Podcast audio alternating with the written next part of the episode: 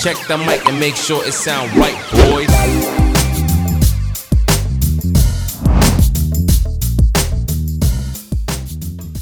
Hola, bienvenidos a Yo lo leo. Otra vez estamos aquí de vuelta este lunes. Eh, muchas gracias por, por seguir apoyando, por seguir viendo los videos. Em, me gusta grabar, me gusta estar aquí grabando. Y me gusta el proceso creativo de esto, aunque luego soy medio huevón.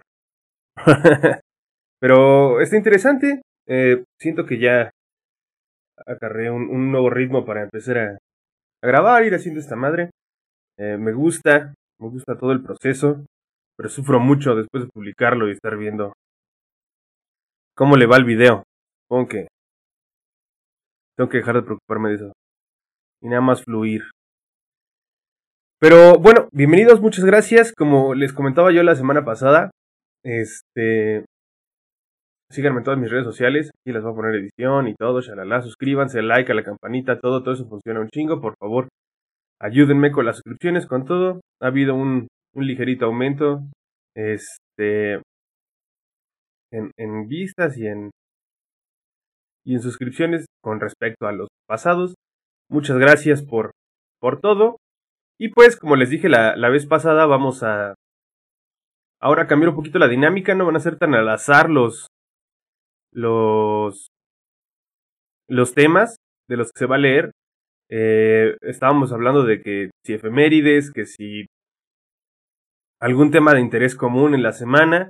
Y por más que fuera de interés común que metieran a la cárcel a Gloria Trevi, no supe si leer algo del telenovelas iba a ser eh, lo, lo, indicado para el programa. Entonces, haciendo una, una revisión, llegamos a la conclusión de que precisamente hoy, hoy lunes 27 de septiembre, se cumplen 200 años de la entrada del ejército trigarante a la Ciudad de México y mañana 28 de septiembre se cumplen 200 años de la firma del Acta de Independencia de México. A mí me sonaba un chingo en 2010 cuando eran ah, los 200 años de independencia y la chingada. Yo digo, pues no, güey, o sea, son 200 años de que inició la lucha. O sea, la lucha se consiguió 11 años después de. La, la independencia se consiguió 11 años después de iniciada la lucha. Y realmente entonces, México como nación cumple 200 años de independencia el día de hoy y el día de mañana. Porque es cuando se firma su acta constitutiva como una nación libre, que es el acta de independencia, y el fin, o la derrota, no la derrota, sino la rendición del gobierno de la Nueva España el 27 de septiembre, que es con la entrada del ejército trigarante, que solo fue un desfile, porque no hubo batalla alguna que librar. Y pues entonces vamos a, en honor o, en, en aras de estos 200 años de independencia, que cabe aclarar una nota, yo soy la persona más antinacionalista, más antipatriótica que conozcan. Sin embargo, es pues es historia, es algo que vale la pena conocer, es algo que vale, algo que vale la pena entender y es algo que, por ejemplo, en, en la cultura gringa está muy marcado qué pedo con su acta de, de, independencia, la chingada, shalala, shalala, y en nuestra cultura, pues el acta de independencia no, no importa, aunque algo muy interesante, nuestra independencia está basada en los textos. Los textos son los que hicieron, o, los que le dieron forma y corazón al movimiento insurgente desde los sentimientos de la nación y todo ese tipo de textos, la Constitución de 1817, hasta el Plan de Iguala, los tratados de Córdoba y el Acta de Independencia. Estos últimos tres son los textos en los que se sustenta la independencia del Imperio mexicano del Imperio español. Y son los textos que vamos a revisar hoy. ¿Por qué los tres y no solo uno? Porque al estar yo leyendo el acta de independencia, esta acta claramente refiere a los otros dos textos. Dice que esta acta claramente dice que sin esos dos no se llega a ese. Y es muy importante porque en estos textos se recoge el cómo se fundó o, las bases en las que se fundamenta la nación eh, mexicana o el imperio mexicano de ese momento. El primero, el plan de Iguala, es lo, los dos bandos que había, el Iturbide siendo un desertor de la, del ejército realista, desertor por muchas situaciones geopolíticas de ese entonces, entre ellas que el rey Fernando VII pues había olvidado un poco de la Nueva España con tantos pedos que había ya, este, no se estaba de acuerdo con la constitución de Cádiz, era gente entre libertaria y conservadora, pero no tan liberal como la que ya estaba surgiendo dentro de España misma. Y por el otro lado, el último bastión, el último comandante de los insurgentes del, del ejército insurgente, Vicente Guerrero.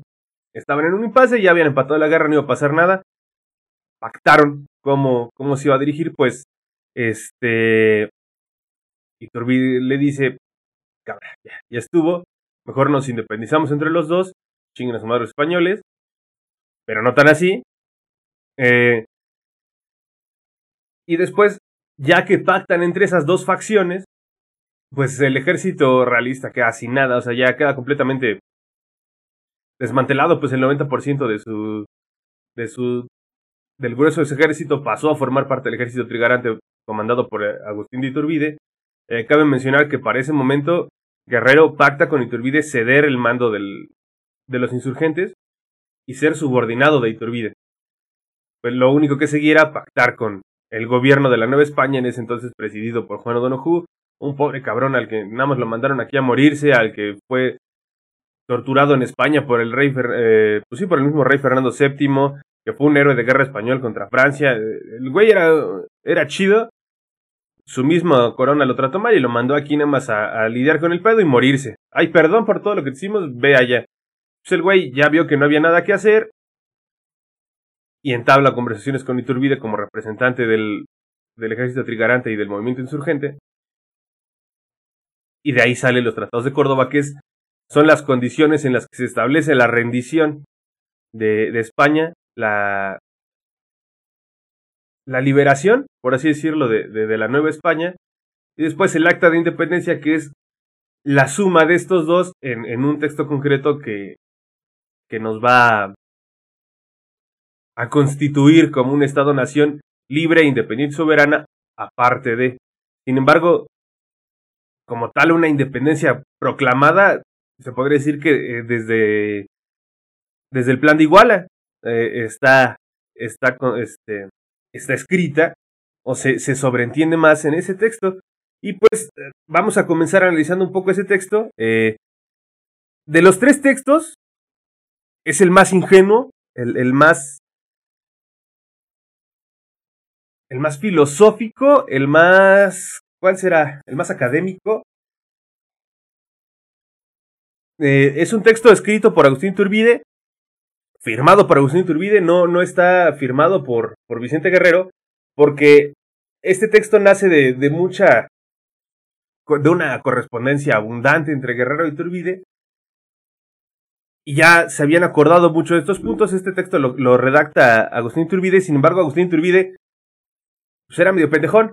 O sea, no, no le sabía a casi nada, no era, no era un hombre letrado, no era un hombre ilustrado, y fue apoyado por, por un erudito que residía, aquí en la Nueva España, que se llama Manuel de la Bárcena, que era una persona conservadora, que era alguien de la iglesia, pero que tenía acceso a muchos textos que eran prohibidos dentro del Imperio de España, textos derivados de, de movimientos del Reino Unido y de Francia, como cuestiones de John Locke, Montesquieu, muchos de esos textos ya más revolucionarios, eh, textos en los que se sustenta la revolución de las Américas y en general la revolución francesa, ese tipo de textos, esos movimientos que, inician en la revolución francesa, desembocan en, bueno, que inician básicamente en la, independencia de Estados Unidos, siguen en la revolución francesa y desembocan en la, independencia de toda la América.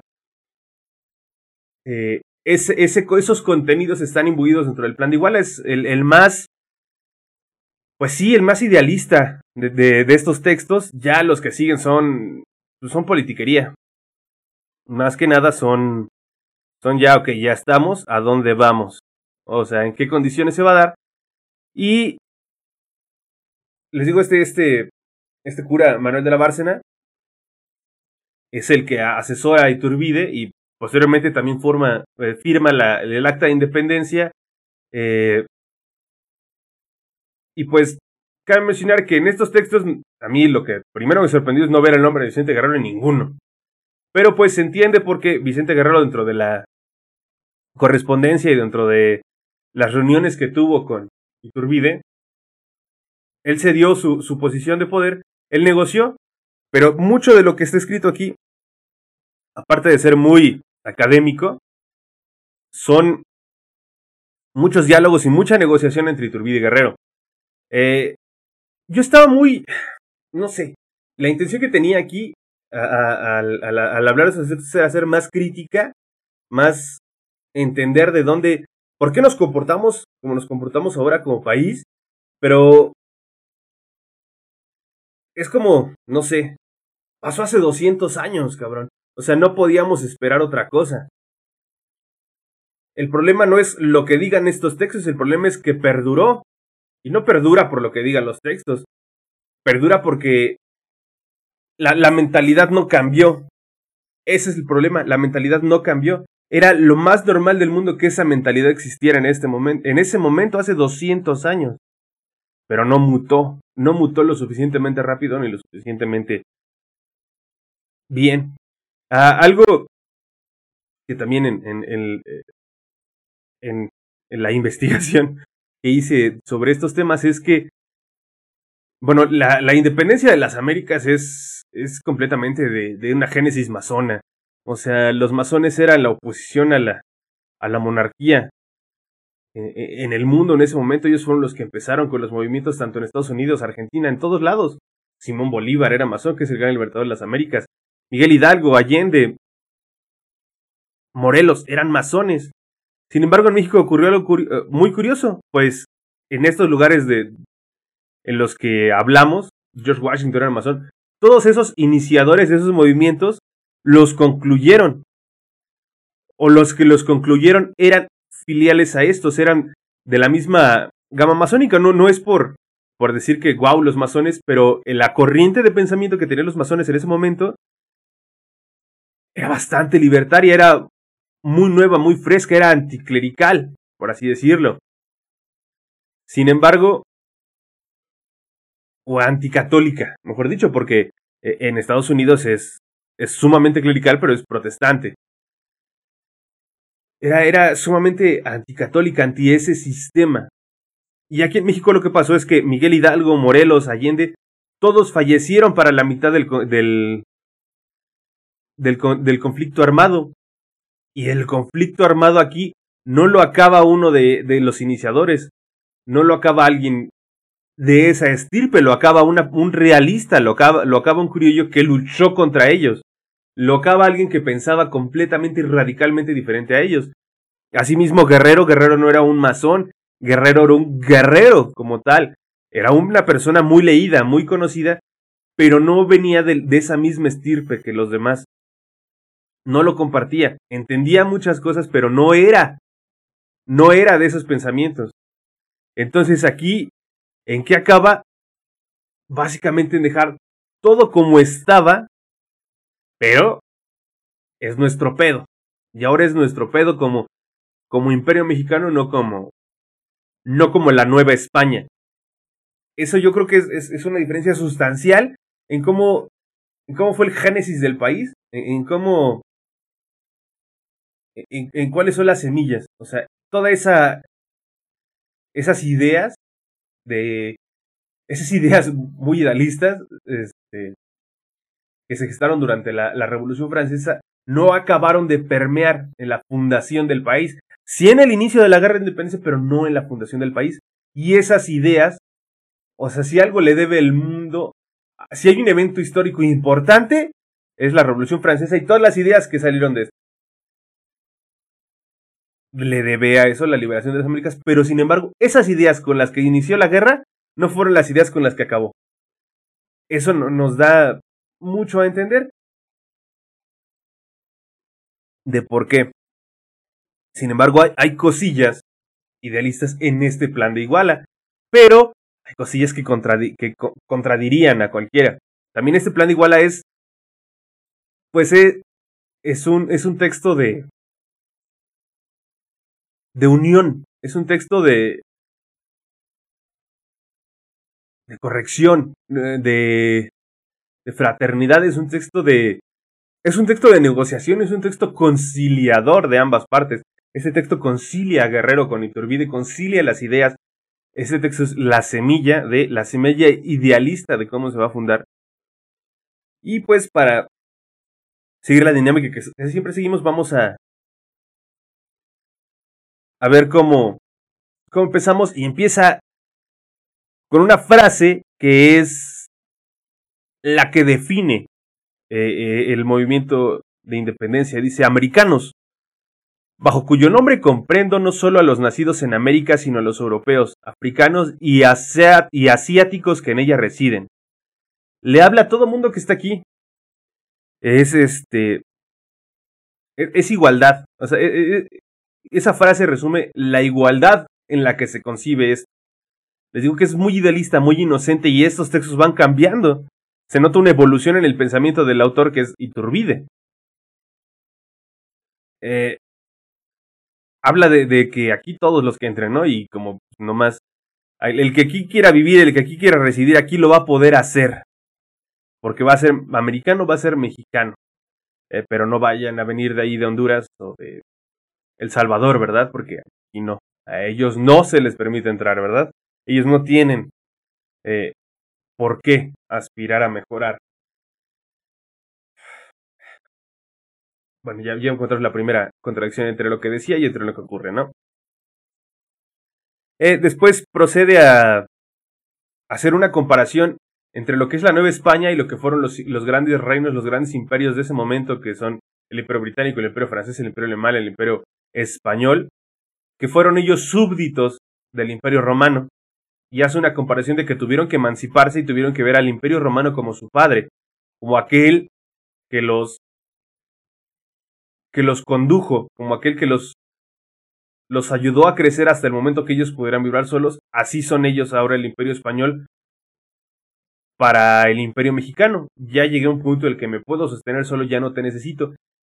Reitero, es, muy conciliador y hasta cierto punto es una chupadota de Chile para España. O sea, si es así, dices, wow. Pero también lo redactó Iturbide, después de negociaciones con Guerrero, pero Iturbide lo redacta apoyado por un clero, por un, por un sacerdote español. Es obvio que iba a venir así. Sin embargo, también indica la, la forma en la que acaba la guerra. La guerra acaba de una forma fraterna, de una forma de ya nos aburrimos de estarnos peleando, ya no nos odiamos, vamos a dejarlo atrás, ya, ya, me caes muy bien, gracias por lo que querías. También había muchas ideas, pues, pues predominaban las ideas del momento, las ideas inculcadas por los españoles, entonces por lo tanto decías, no, pues gracias de librarnos por los aztecas, ¿no, verdad, Vox? Muchas gracias. Eso decían, así se entendía en esos momentos. Hace 200 años, Vox. Hace 200 años. Pero y por eso era ese, ese sentimiento de agradecimiento a España por lo que fue, pero que ya nos dejara crecer. La Cámara Papá ya estuvo. Eh, hace algún, algunos años se sostenía una conversación con unos amigos, una discusión, porque con unos amigos siempre había discusión, sobre la frase la madre patria, ¿no? O sea, sobre qué tan agachón se veía uno decir la madre patria. Y pues yo decía, pues es que, güey, históricamente, pues, es la madre patria, así se le dice, los españoles son compas y así. Pero viene uno viendo cómo viene evolucionando el pensamiento en el mundo. Eh, las diferentes comentarios, las diferentes posturas que se están tomando ahorita en España. ¿Cómo estamos nosotros con ese pensamiento del esclavo feliz? Decía, no, es que si la madre patria, y dices, pues, pues no, chinga tu madre, madre patria. Es España y punto. No son nuestros enemigos ahorita, salvo por Vox, pero no confiere la totalidad de los españoles. Pero tampoco, tampoco es, es lugar de, de mantener deferencia y deferencia y deferencia acordándonos de un pasado de subyugación. Que también hay que verlo de otra forma, pues no somos ni aztecas nosotros, ni somos españoles, somos mexicanos, descendientes de aztecas, y descendientes españoles. O sea, nuestros orígenes están tanto en esa tierra como en esa tierra. Pero también, si nuestros orígenes están en esa tierra, podemos reconocer lo que nuestros antepasados hicieron mal, siendo nuestros antepasados los españoles mismos también, ¿no? Y se puede uno criticar hacia atrás, hacia sus mismos orígenes. Bueno, les digo, procede. Bueno, regresando al texto, el texto procede a, pues a decir que, ya van 300 años, que ya muchas gracias, que hace 300 años la América septentrional, que era como se le, se le conocía a esta parte de América, llevamos ya 300 años bajo la tutela de la nación más católica y piadosa y hegemónica y magnánima, la España. Te digo, pincho. Independencia con chupados de pito. La España, bueno, sigue eh, ese, esa tendencia. Este. Dice que también, así como. Pues lo que dice es que ha crecido, o sea que sí, llegaron en un punto, nos pusieron y nos, nos llevaron de A a B, y en B ya estamos en el punto que tenemos que ir solitos sin ellos. O sea, e, ellos lo veían así, no lo veían tanto como de desde el rencor, sino del ya estamos, ya no te necesitamos más que ese punto. Yo creo que también el, mismo cura Hidalgo, esos iniciadores lo hacían de esa, de esa forma, tanto así que en el grito de independencia decía viva Fernando VII. Si no me equivoco. Pero estoy seguro que digo el nombre del, del rey de España.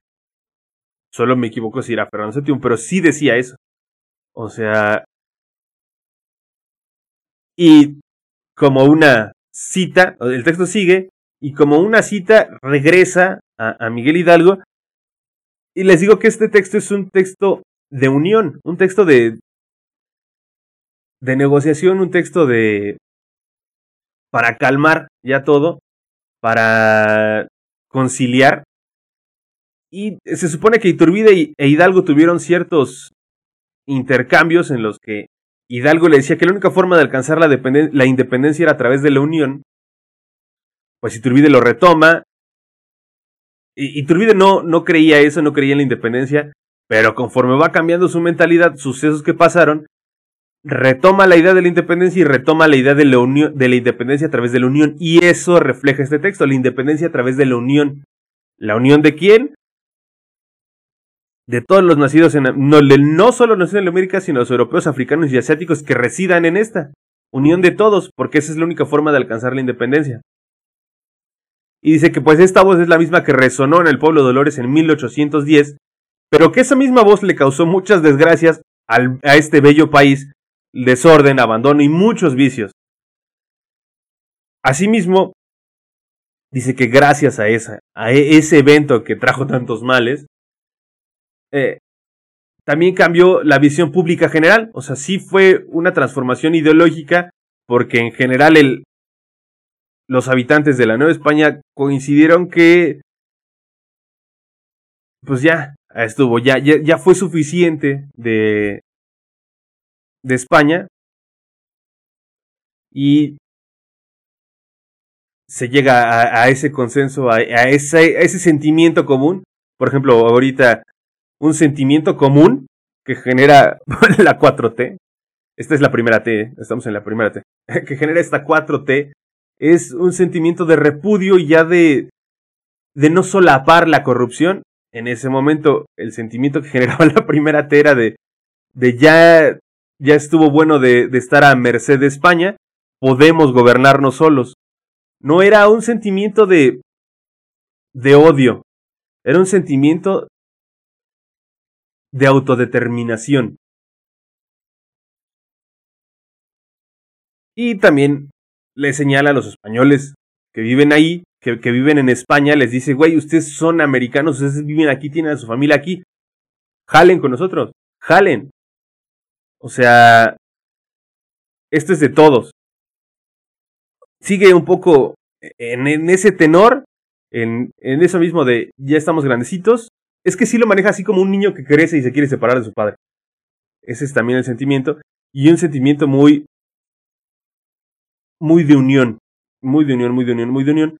Y esta podría considerarse, aquí sí puedo, es posible que de una pendejada les digo que si ven esto, acuérdense que esto no dice la verdad. Dice mi opinión y mi entendimiento de todo lo que leo. No necesariamente dice la verdad. Todo está abierto a cuestionamientos. Esta es, podría decirse, la primera constitución uh, del Imperio Mexicano. Eh, no voy a decir, porque también está la de, mil, de 1817, pero esta es como otra constitución en la que se constituye eh, la, las bases del país. Eh, no sé si sería la segunda constitución en, en, en, la, en esta larga sucesión de constituciones que tenemos.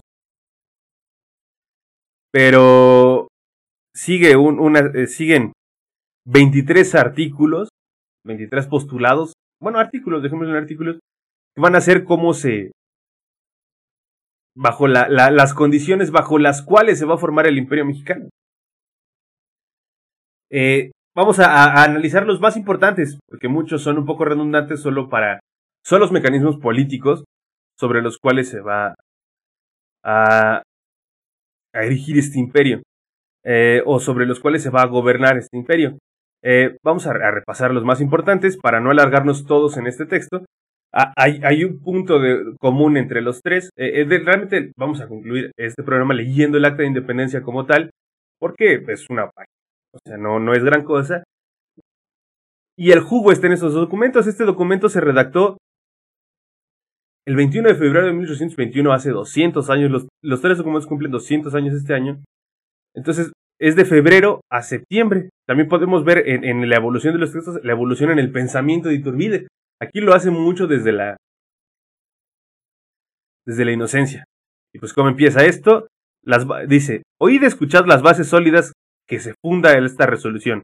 Uno, la religión católica, apostólica romana, sin tolerancia a otra alguna.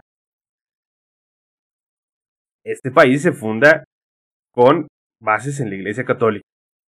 Y por eso, ahorita las señoritas no pueden decidir sobre su propio cuerpo. Ni los señoritos pueden casarse entre ellos. Eh, ¿Por qué? Pues así era en ese momento, pero ese es como que el principal punto. Eh, tiene varias interpretaciones. Uno es que es este. Pues todo el mundo era católico.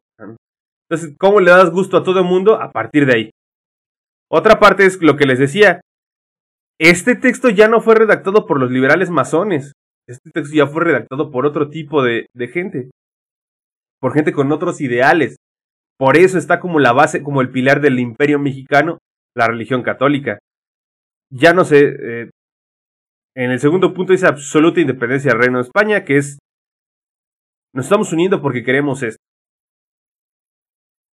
Y después se habla de cómo se va a constituir el gobierno de este imperio. Se, se escoge un gobierno monárquico constitucional. El tercer punto dice gobierno monárquico templado por una constitución, constitución análoga al país. ¿Por qué? Porque pues, era el gobierno que más funcionaba en esos momentos, la monarquía. Porque no es que se estuviera en contra de la forma de gobierno, sino de quien, de quien lo ostentaba. Asimismo, se intentó formar una república, que era algo muy masón, en los movimientos republicanos, pero esa república había fallado en, durante la guerra de independencia.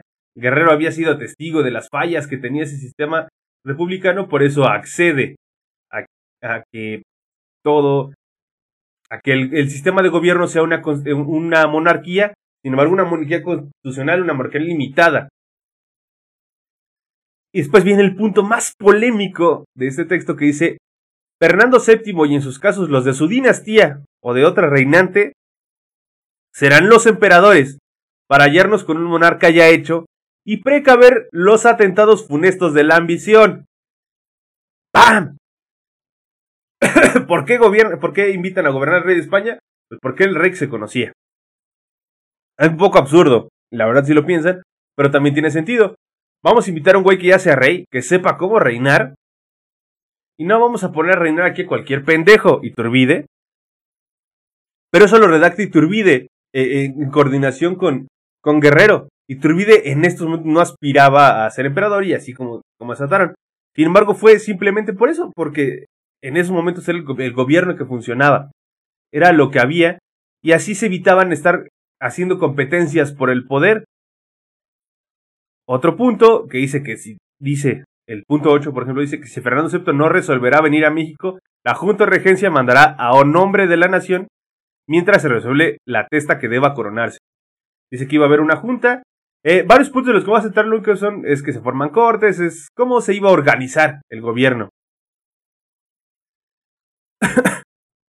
Eh, también al este dice que si no querían ellos iban a buscar en otro país. Eh, dice que todos los que a un punto dice que varias de las cortes que se formen, o sea, iba a ser un gobierno monárquico constitucional como por ejemplo el que hay en, en Inglaterra, algo similar. Dice que todos los habitantes de esta, del imperio mexicano, sin otra distinción que su mérito y virtudes, son ciudadanos idóneos para optar cualquier empleo. O sea que todos somos, tenemos la libertad, eh, bueno, tenían la libertad, no tenemos. Nosotros no somos ciudadanos del imperio mexicano. O sea, todas las personas eran libres de ocupar cualquier puesto. O sea, era más a la unidad. Dice el, otro punto para unir y para mantener las cosas como estaban, que ya no hubiera pedo que tanto los, los independentistas como los, los realistas se quedaran quietos, era decir, el clero secular y regular conservará todos sus fueros y propiedades. O sea, todo el mundo se iba a quedar como estaba, no pasaba nada. Otro punto era, todos los ramos del Estado y empleados públicos subsistirán como el día, y solo serán removidos los que se opongan a este plan y sustituidos por los que más se distingan en su adhesión y virtud y mérito. O sea, todo se queda como está, no se preocupen, papitos, tienen chamba. ¿Por qué? O sea, hay crítica en eso, o sea, nos independizamos, pero no cambió nada. Realmente, o sea, solo cambiamos un poco de dueño. Yo siempre creo que la independencia es la independencia en la que cambiamos de dueño y la revolución es una revolución que nunca se acabó. Esos los dos más grandes movimientos bélicos del país, o sea, no, no tuvieron mucho sentido en su conclusión. Eh, bueno, se habla más de que se va a formar el ejército de las tres garantías, todos que vimos en la primaria, se van a hacer cortes. Y ya, todo lo demás habla acerca de la forma de gobierno. Esos son los puntos más interesantes eh, sobre este texto. Y sigue con frases ya más elocuentes, más de... Acaba en los puntos, el punto 23, dice que todas las reglas, todo, todo, que va a haber diputados, o sea, todo lo demás habla ya sobre una forma de gobierno, pero los puntos más importantes son los que estuvieron, todo se queda igual para que no haya pedos con nadie, para no tener pedos con nadie, no se preocupen, pero vamos a ser independientes, vamos a ser una monarquía, se establecen todas las bases, esas bases,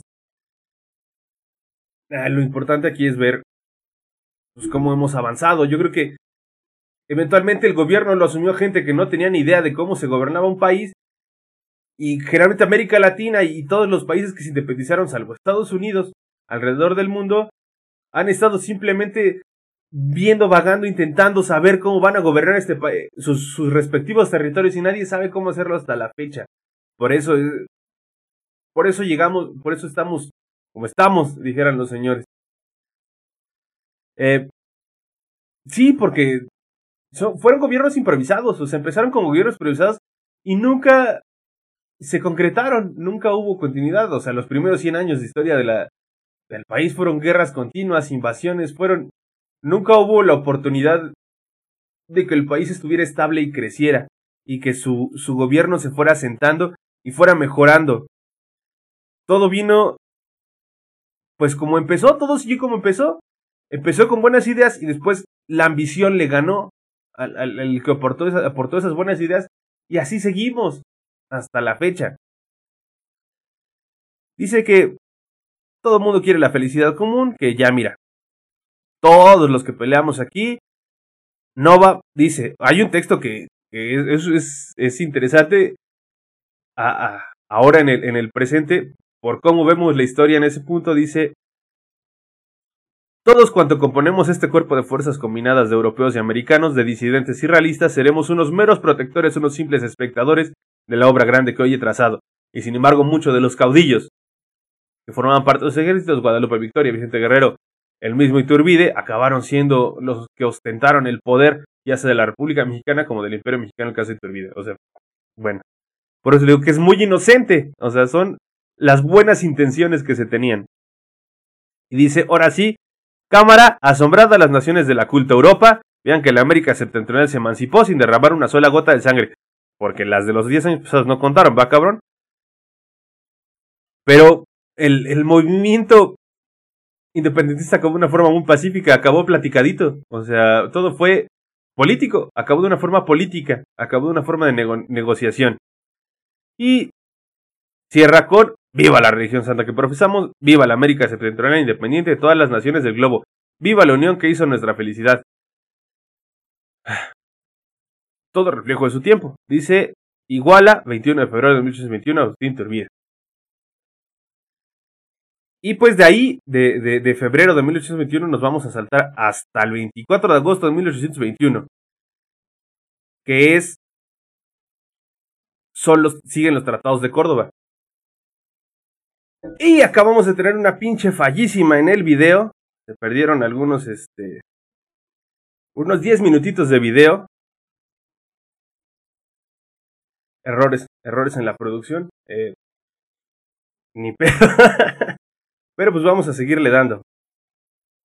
o sea, toda la conclusión de, de, del plan de Iguala no salió en, en video. Pero pues ya ni modo. Y bueno, eh, nos quedamos en, los tratados de Córdoba. Este. Eh, como, como les mencionaba, el, los, el, plan de Iguala fue la suma de, de voluntades de Guerrero e Iturbide. Este, los tratados de Córdoba son la suma de voluntades de Iturbide y Juan O'Donoghue, que era en ese entonces el representante del gobierno de, de la Nueva España. Este es lo mismo, uh, sigue una estructura similar. Primero se habla un poquito de por qué estamos aquí sentados discutiendo.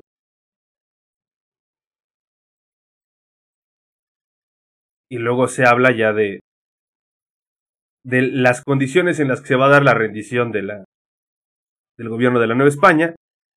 Eh, dice tratados celebrados en la villa de Córdoba el 24 del presente entre los señores don Juan de O'Donoghue, teniente general de los ejércitos de España, y don Agustín de Iturbide, primer jefe del ejército imperial mexicano de las tres garantías. ¿Se estará escuchando esa pinche música? Porque mi vez no, no soy, pero mi vecino trae su música todo lo que da. No, no. Estaríamos bailando aquí con los Acosta, si se pudiera, ¿eh? Y pues, bueno, estos nos vamos a ir un poquito más. O sea, lo, interesante es, dice, nos sentamos a platicar cuando solo quedaban por el gobierno europeo las plazas de Veracruz y Acapulco. Aquí le faltó incluir la Ciudad de México. Desguarnecidas y sin medios de resistir, un sitio bien dirigido que durase algún tiempo. Aquí para este momento de febrero a agosto, el ejército trigarante ya había marchado por todo el país y ya, ya no quedaba reducto alguno que defender por parte de los españoles más que Acapulco y Veracruz, que eran los, los, los puertos más importantes del país en ese momento. Era donde todavía había resistencia, pero si seguía la guerra, también se iban a, no iban a dar, o sea, ya no, ya no estaban recibiendo apoyo ni de Europa ni nada. Y pues o sea, ya, eso ya había pasado. Juan a Juan O'Donoghue lo, lo, mandaron aquí a, pues a morirse, porque venía muy enfermo y venían aquí a lidiar con el pedo, pero pues no es, yo creo que tampoco nadie esperaba que resolviera nada. Le quedan ocho mil hombres en todo el país.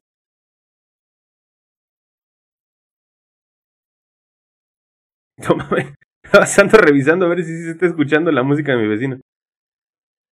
Eh, dice que, que Juan O'Donoghue es el que invita a una entrevista al primer jefe del ejército imperial, don Agustín Turbide. O sea, sí sienta mucho las bases de ya te gané, mano. Tú eres el que quieres que le pare. Pero el último año de la independencia había habido muy e, escasas batallas. O sea, generalmente donde se paraba el ejército trigarante, la gente se rendía o se pasaba a sus filas. Solo hubo unas cuantas batallas en Querétaro y la última batalla se, se liberó en, en Azcapotzalco. Eh, dato curioso, en Azcapotzalco se murió el último de los de los soldados que iniciaron con el cura Hidalgo. El güey se murió en la última batalla. Peleó toda la independencia y se murió en esa última batalla el cabrón. Ni pedo. Y pues esto se llevó en, Córdoba. ¿Por qué en Córdoba? Porque era el punto medio entre el puerto de Veracruz y la ciudad de Puebla. Eh, O'Donoghue estaba en ese momento en el puerto de Veracruz y e Iturbide estaba en Puebla, es donde, donde se asentó a comer chiles en nogada. Chulada, un platillo, la verdad, es donde, eh, de donde viene la historia, de donde salió chiles en nogada, que para agradar a Iturbide, la chingada, todo eso. Y pues dice que, que en esa reunión se convinieron varios artículos, en este caso fueron 17 artículos un poco larguitos, vamos a leer otra vez cuáles son los más interesantes. Y dice que de entrada, ¿a qué venimos? A firmar la independencia, más. A que ya, ya estuvo, que se acabe la guerra, que se vayan. Dice que el primer artículo es que esta América se reconocerá por nación soberana e independiente y se llamará en los sucesivos imperios mexicanos. Reitero, primero fue la suma de voluntades entre Guerrero y Iturbide y ahora entre Iturbide y el gobierno de la Nueva España. O sea, retoma muchos de los puntos que hay en, en el plan de Iguala. El, segundo punto es igual, el gobierno eh, del imperio será monárquico, constitucional y moderado. Y el tercer punto es donde viene la sustancial, la sustancial diferencia entre estos es donde cambia completamente. Hay una frasecita que es donde cambia con, completamente la intención de gobierno. Completamente, completamente la intención de gobierno. Si bien en, el plan de Iguala se dice que se iba a buscar un rey, en los otros, en otros lados, aquí la cambia. Eh, el segundo punto coincide con el tercer punto del plan de Iguala, que es el gobierno imperio será monárquico constitucional moderado. El tercer punto empieza muy similar al cuarto, pero le va a cambiar. El cuarto punto del plan de Iguala decía Fernando VII y en sus casos los de su dinastía y la otra reina serán los emperadores, para hallarnos con un monarca ya hecho y precaver los atentados funestos de la ambición. Aquí decía no vaya a ser que alguien se quiera pasar. Y acá lo cambia y dice, será llamado a reinar en el imperio mexicano, previo juramento que designa el artículo cuarto del Plan de Iguala, en primer lugar al señor don Fernando VII, rey católico de España, y por su renuncia o no admisión, su hermano serenísimo señor infante don Carlos, va dándonos una listita de quienes contemplan. Por su renuncia o no admisión, el señor, el serenísimo señor infante don Francisco de Paula. Por su renuncia o no admisión, el señor el serenísimo señor don Carlos Luis Infante de España, antes heredero de Etruria, hoy de Luca, y por no renuncia o no admisión de éste, el que las cortes del imperio designen. Ya no maneja nada de, de vamos a buscar algún monarca, no sé qué chingados, sino aquí el que las cortes del, aquí, el que estos votantes escojan. También cabe decir que es una, iba a ser una monarquía constitucional y todo lo que viniera debajo del rey iba a ser escogido de una forma democrática. Dice el emperador fijará su corte en México, que será la capital del imperio. O sea, se establece que CDMX, la ciudad de la torta de Tamal, iba a ser las vergas de este imperio. No Monterrey, CDMX. Pero e, el tercer artículo cambia completamente. Aquí ya deja, se abre la puerta y Turbide solito para ser emperador. Como sabemos que ocurre, ese ya deja de ser un texto tan, tan infantil, tan, tan de buenas intenciones. Aquí ya dice, bueno, si no quieren venir estos cuatro, ya te di muchas opciones. Aquí escogemos el nuestro, mano, ¿cómo no? Aquí ya damos rienda, rienda sienta a la ambición que no queríamos dar en el, en el texto pasado. Habla, sigue hablando mucho de, de cómo retoma muchas cosas del plan de Iguala y de, las juntas de las cortes que se iban a funcionar. Y el octavo punto dice, por ejemplo, será individuo de la Junta Provisional de Gobierno el Teniente General Don Juan de O'Donoghue en consideración a la conveniencia de una persona de su clase tenga una parte activa e inmediata en el gobierno, ya que es indispensable omitir algunas de las que estaban señaladas en el expresado plan en conformidad en su mismo espíritu. Quiere decir, mira, manito, como tú cediste, te tiramos un hueso a Juan O'Donoghue. Por cámara, porque eres buena gente. Juan O'Donoghue era eh, un, libertario de, de, España, una persona que participó en un golpe de Estado en contra del rey Fernando VII, que estuvo apresado, que fue torturado y que fue enviado como una... ¿Cómo se le dirá? Como un premio de consolación aquí, a, a ser el representante. No a ser virrey, porque no lo nombraron virrey, sino a ser simplemente el representante del gobierno, el jefe de gobierno. Los demás siguen siendo, este, cómo se van a organizar las cortes, las cortes tienen que hacer este, la constitución, etcétera, etcétera. Y los últimos tres puntos son largos. El punto 15 dice, toda persona que pertenece a una sociedad, alterando el sistema de gobierno o pasando el país a poder de otro príncipe, queda en el estado de libertad natural para trasladarse con su fortuna donde le convenga, sin que haya derecho para privarle de esta libertad, a menos que tenga contraída alguna deuda con la sociedad, a que perteneciera por delito o de otro, de los modos que conocen los publicistas. En este caso están los europeos avecindados en la Nueva España y los americanos residentes en la península. Por consiguiente serán árbitros a permanecer adoptando esta o aquella patria o a pedir su transporte para que no, que no podrá negárseles para salir del imperio en el tiempo que se prefije, llevando o trayendo a sus familias y bienes, pero satisfaciendo en la salida por los últimos los derechos de exportación establecidos o que se establecieran por quien pueda hacerlo. Eh, este es muy importante porque abre como que las puertas de libre tránsito eh, dentro de la nación y España. O sea, dice, mira, si tú eres español y no quieres vivir aquí, está chido, güey, sí te puedes ir, te puedes llevar tus cosas, págame tus impuestos necesarios para que te lleves tus cosas, pero se pueden ir, aquí nadie está huevo, y a, la banda que anda allá y se quiera venir, venga, hermanos, aquí, aquí lo recibimos. O sea, sigue manteniendo esta de, de, unión, no, no busca atacar a nadie realmente, ninguna de estas resoluciones busca otra cosa que no sea la independencia y la igualdad. A cierto punto está, está bien, pero pues si hay esos matices medio extraños, por ejemplo, el, punto anterior, aquí pues sí, sí vienes, y acá no podemos decir que es un matiz extraño el cobrar impuestos, eso es lo natural. Si tú vas a mover tu, si tú vas a sacar tu riqueza de mi país, pues déjame, me tienes que dejar una tajada, mano. No te puedes ir así porque sí. Eh, pero sin embargo, da libertad a todos, no, no obliga a nadie a quedarse, ni obliga a nadie adentro ni afuera. Sigue siendo un texto de libertad. El siguiente punto dice, no tendrá lugar la anterior alternativa con respecto a los empleados públicos o militares que notoriamente son desafectos a la independencia mexicana, sino que necesariamente saldrán del imperio dentro del término de la regencia que prescriba, llevando sus intereses y pagando los derechos de los que el artículo anterior. Ah, pero si no, si eres un pinche militar culo, chingar a su madre, a chingar a su madre, dice, a todo aquel que se, se sigue oponiendo a nosotros, a chingar a su madre, mano. Eh, también esta contradice un poco al, plan de Iguala, porque en un punto el plan de Iguala hablaba que toda la estructura de gobierno, todos los empleados de gobierno iban a mantenerse. Aquí dice que los empleados públicos o militares Ah, bueno, no, no lo contradice mucho, dice, solo los que no quieran. O sea, cambia un poco porque dice, acá el que no quiere, el plan de Iguala menciona que el que no quiere estar se va.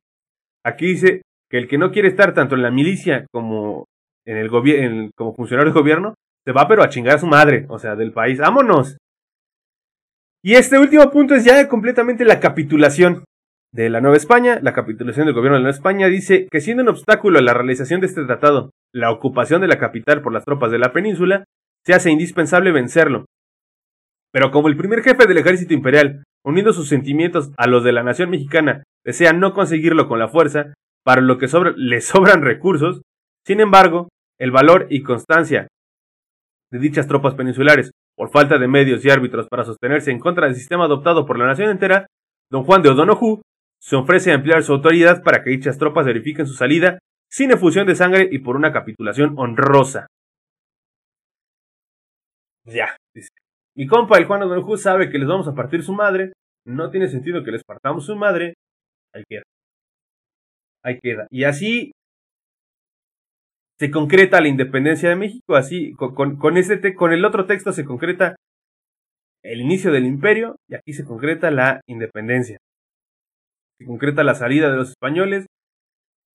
Pues la verdad es que hace 200 años, un 27 de septiembre como hoy, entraron el ejército trigarante a, en respuesta a lo que se acordó en este texto, entró a la Ciudad de México sin disparar una sola bala por este simple artículo 17 de los tratados de Córdoba que dijo no vamos a poner un pero, nos vamos a ir, tú me vas a tirar un, hueso, pero el pobre de Juan O'Donoghue murió a las dos semanas porque estaba muy enfermo, entonces no le pudieron tirar un hueso para que ocupara en el Imperio Mexicano.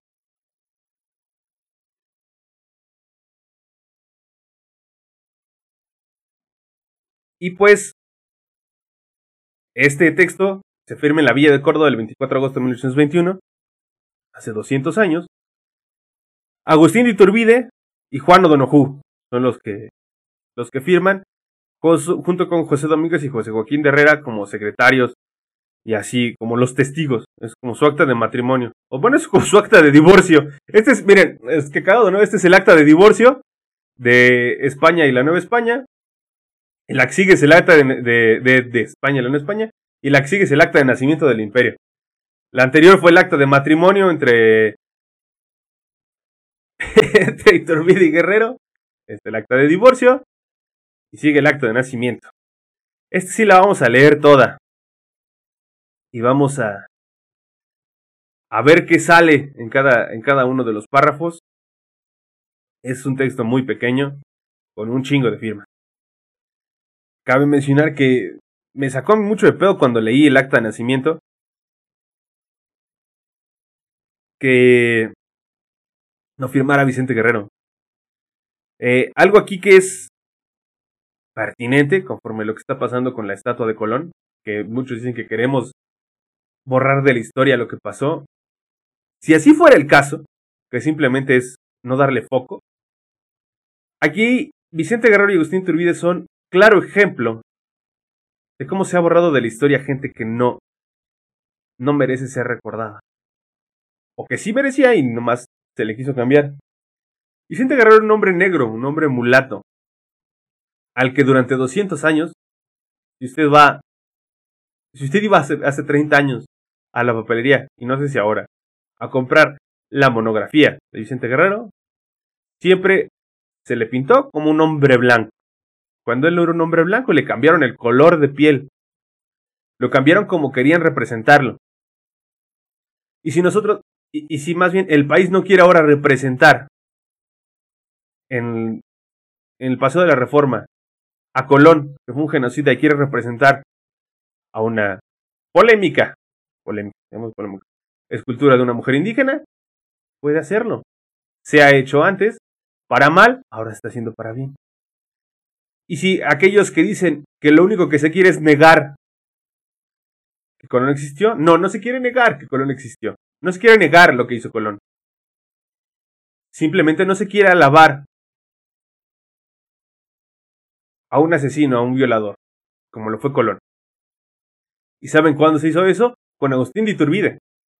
Agustín de Iturbide cumpleaños el 27 de septiembre, que es cuando se debería celebrar el, la, la independencia. El cabrón quiso entrar el 27 de septiembre a huevo a la Ciudad de México porque era su cumpleaños. Feliz cumpleaños, de Iturbide. Sin embargo, la historia lo borró.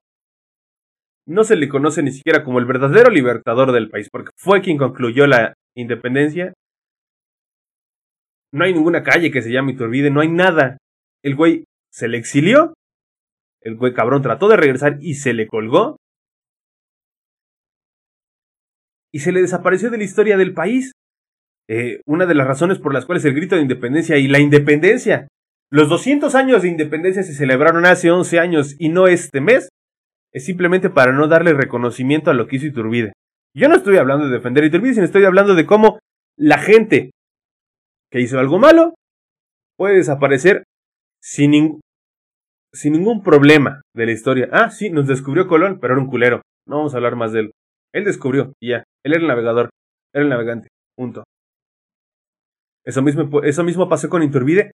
No vea nadie chistando que se restituya la imagen de Iturbide porque no podemos borrar todo lo que pasó, ¿no? Se le dio el reconocimiento necesario porque ese güey fue realmente el que acabó liberando a México de la Nueva España, el que acabó la guerra. Ese güey fue el que pudo sumar los intereses con los insurgentes y con los realistas. Y ya. Entonces, ching su madre, el estatua de Colón, ¿a quién le importa? O sea, ya, se puede ir ahí, Polanco, a donde la quiera. Procedemos a leer el acta de independencia de pronunciada por su Junta Soberana congregada en la capital de él en 28 de septiembre de 1821. Mañana serían 200 años de que se redactó y se firmó este documento. La nación mexicana, que por 300 años ni ha tenido voluntad propia, ni libre el uso de la voz, sale hoy de la opresión que ha vivido. Ya se acabó este pedo. Y también eh, empieza de forma muy similar, muy similar al, al plan de Iguala, que menciona en un punto que los 300 años. Los heroicos esfuerzos de sus hijos han sido coronados y está consumada la empresa, eternamente memorable, que un genio superior a toda admiración y elogio, amor y gloria de su patria, principió en Iguala, prosiguió y llevó al cabo arrollando los obstáculos casi insuperables. No está hablando de que este pedo empezó en Dolores, sino del pedo que empezó en Iguala con el plan de Iguala. Es muy bonito, es muy interesante, sobre todo para la temática de aquí del podcast, que la independencia de México esté sustentada en tres textos que haya referencias a ellos. Habla aquí de la importancia de lo que fue constituir el imperio mexicano en el plan de Iguala, de lo que fue sumar esas intereses, e, esas visiones de Guerrero e Iturbide. Restituida, pues, esta parte del septentrión al ejercicio de cuantos derechos le concedió el autor de la naturaleza, y reconocen por innegables y sagrados las naciones cultas de la tierra, en libertad de constituirse del modo que más convenga a su felicidad, como queramos, mano. Así dice, le vamos a hacer como queramos, mano. Ya veremos. En este caso se escogió un gobierno monárquico, valió vergas, una república, valió verga, se escogieron muchos presidentes, ha seguido valiendo verga. Pero como queramos, ¿eh? O sea, nadie nos dice. Y con representantes que puedan manifestar su voluntad y sus designios. Comienza a hacer uso de tan preciosos dones y declara solemnemente, por medio de la Junta Suprema del Imperio que es nación soberana e independiente de la antigua España, con quien en lo sucesivo no mantendrá otra unión que la de una amistad estrecha en los términos que prescriben los tratados, que entablará relaciones amistosas con las demás potencias, ejecutando respecto de ellas cuantos actos pueden y están en posesión de ejecutar las otras naciones soberanas. Cámara. Eh, hay, una frase eh, célebre de, Iturbide que le dice a Juan O'Donoghue durante los tratados de Córdoba, dice, vamos a desatar el nudo sin romperlo les digo que, que la emancipación México-España se realizó en términos muy de amistad, sobre todo con los representantes del gobierno de España, porque con el rey de España no hubo, no hubo contacto. También ese punto de vamos a invitar al rey de España es un poco engañoso, porque ese güey no iba a venir, o sea, el venir significaba reconocer la independencia de, de, México. Pues ese güey no iba a venir, o sea, sabían que iban a acabar escogiendo a alguien aquí adentro. Se hace de esta una separación amistosa pero tajante. Sí, sí se acaba en buenos términos, por así decirlo. Y después nos quiero reconquistar y se la pelaron y así. Después ya, 200 años después llegó Vox a decir mamadas. Chinga tu madre, Vox. Que va a constituirse, con arreglo a las bases que en el Plan de Iguala y el Tratado de Córdoba estableció, sabiamente el primer jefe del ejército imperial de las tres garantías, y en fin, que sostendrá a todo trance y con el sacrificio de los saberes y vidas de sus individuos, si fuese necesario, esta solemne declaración, hecha en la capital del imperio a 28 de septiembre del año 1821, primero de la independencia mexicana. Firma un chingo de gente, Agustín de Turbide, Antonio Obispo de Puebla, Juan O'Donoghue, Manuel de la Bárcena, que le digo que ayudó a redactar a, a este güey, un chingo de gente más, que generalmente son gente que seleccionó Iturbide para formar las primeras cortes, para que lo eligieran él como emperador, lógicamente. Eh, también aquí ya, ya se nota que el que va a ser el, regente es el, líder del ejército trigarante, en este caso Iturbide. Eh, algo bonito es que cita a los otros dos documentos como la esencia en la que se lleva a cabo la independencia. Cuando estamos en la escuela nos hablan de estos textos, pero ni siquiera nos dicen qué decía. Y es interesante saberlo porque pues nos dan las condiciones en las que se llevaron a cabo las, las cosas. O sea, cuál era la situación verdadera. Y pues...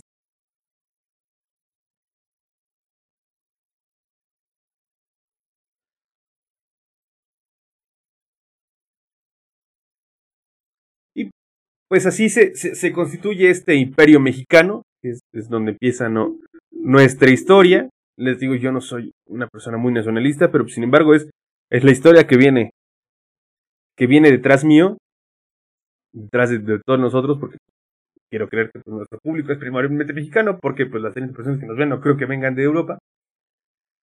Pero muchas gracias, 30 personas que nos oyen. Eh, así se forma, yo creo que es, importante reflexionar que de todo esto eh, se hablaba de una nación para todos los que quisieran residir en ella, sin embargo ahora tenemos estos problemas de inmigración, de represión y de clasismo y racismo, porque no solo es por parte del gobierno, es por parte de la sociedad en contra de los inmigrantes del sur. Eh, tenemos eh, carencias en, sobre todo este, este, este llamamiento a la unión está completamente perdido. O sea, ya, ya no se forma México como, como un Estado unido, sino como un Estado dividido.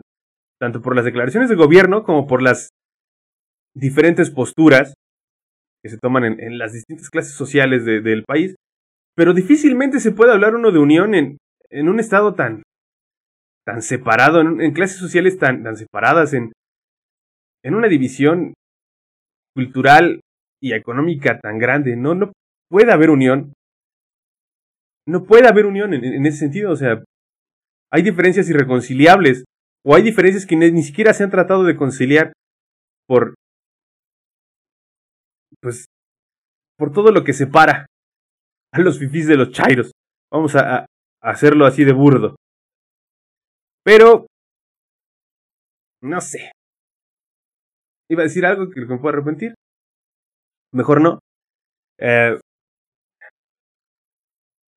pero pues e, esa fue, fue, bonito, interesante saber que la independencia de México se dio por tres textos, está resumida en tres textos, cae referencias entre ellos, es un texto que evoluciona. Eh, fue muy interesante porque no sabía qué leer y encontré esto y dije, wow, o sea, es el poder de la palabra escrita puede liberar una nación. Y no hay nada como plasmar de forma escrita lo que uno piensa, o mejor dicho, plasmar concretamente lo que uno piensa de forma escrita, puede incluso liberar naciones, puede incluso lograr independencias. Las ideas tergiversadas, precarias, pueden llegar a consumar una independencia nada idealizada la independencia, la verdad, ¿eh? porque claramente estaba movida por, por las intenciones ambiciosas de cada persona. Pero, muchas gracias por acompañarnos el día de hoy. Ojalá les haya gustado. Este, aquí no nos pintamos la cara con banderitas, ni nada. Eh, no soy una persona muy, muy patriota, se lo reitero. Pero muchas gracias por acompañarnos. Cuídense. Eh, Suscríbanse, denle like, compartan, por favor, compartan. Si a ustedes les gustó, a lo mejor a alguien más les gusta. Esperemos que llegue a más gente. Y pues aquí seguimos. Bye. Check the mic and make sure it sound right, boys.